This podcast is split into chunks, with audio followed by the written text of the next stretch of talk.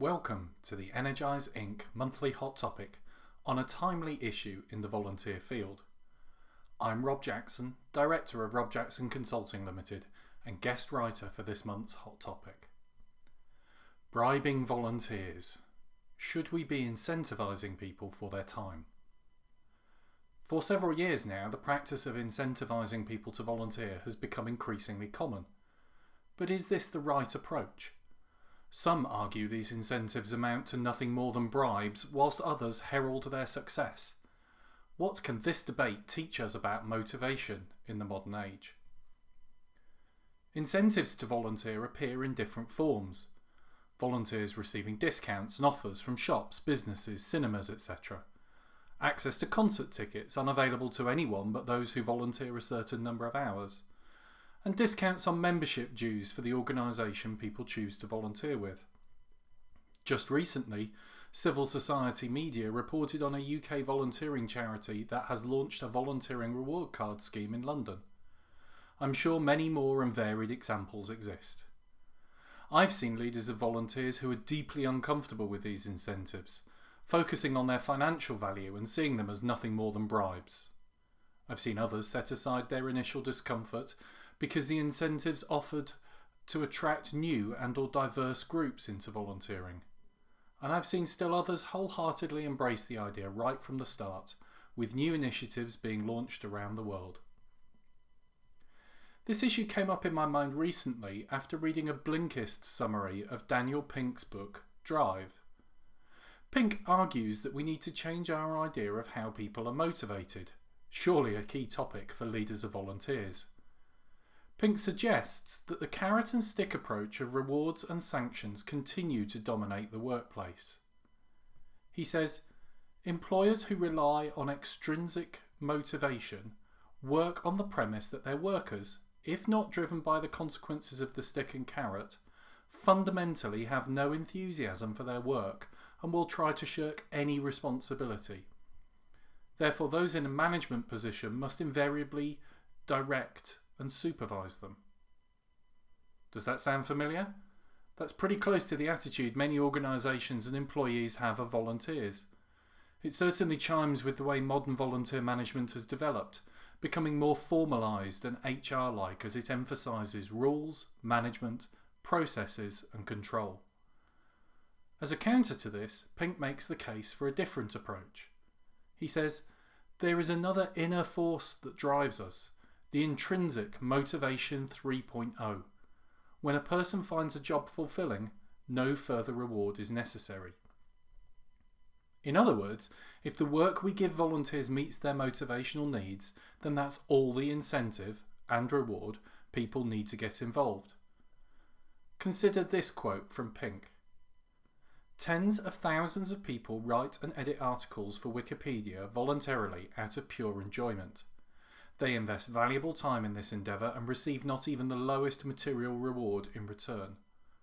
Although the growth of Wikipedia was dependent on voluntary writers, the project became an enormous success.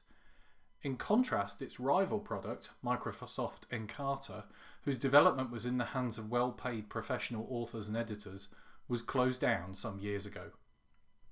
Pink makes a critical point here.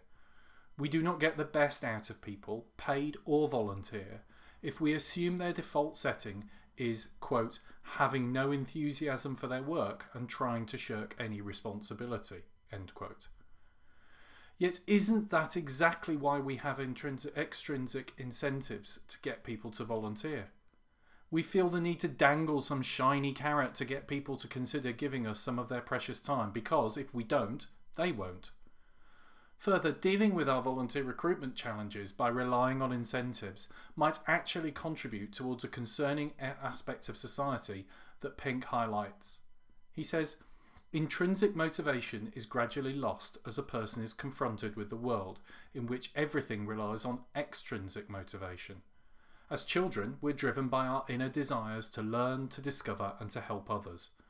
But as we grow, we are programmed by our society to need extrinsic motivations. If we take out the trash, study hard, work tirelessly, we'll be rewarded with friendly praise, high grades, and good paychecks. Slowly, we lose more and more of our intrinsic motivation.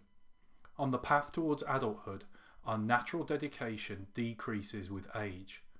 Striving to change something in oneself and in society is a much healthier and satisfying impetus. For more and more people, such meaningful goals have become their main driving force. We are increasingly committing ourselves to voluntary and unpaid activities. Wow, that's pretty powerful.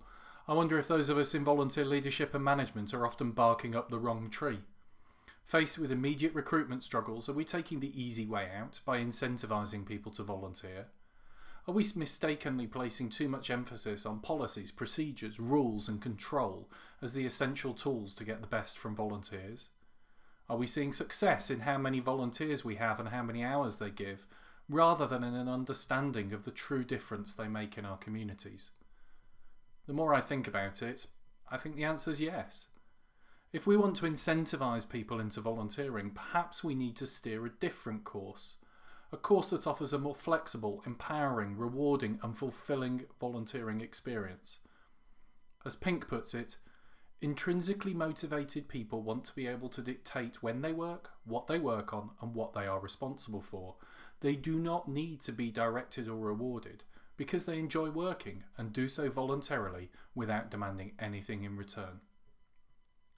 Relinquishing control like that is a big shift for many of our colleagues who work with volunteers. It means we, as leaders of volunteering, will have to effect significant cultural and practical change in our organisations. That requires us to cast off the shackles of how we've always done things and embrace new approaches. How exciting!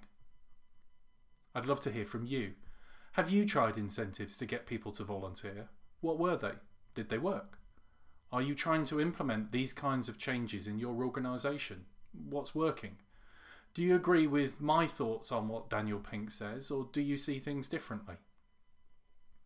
This hot topic is also available in written form on our website at www.energizeinc.com, where you can read responses, post comments of your own, or read past hot topics. You can also respond to this hot topic by sending an email to webmaster at energizeinc.com. Thank you so much for listening today.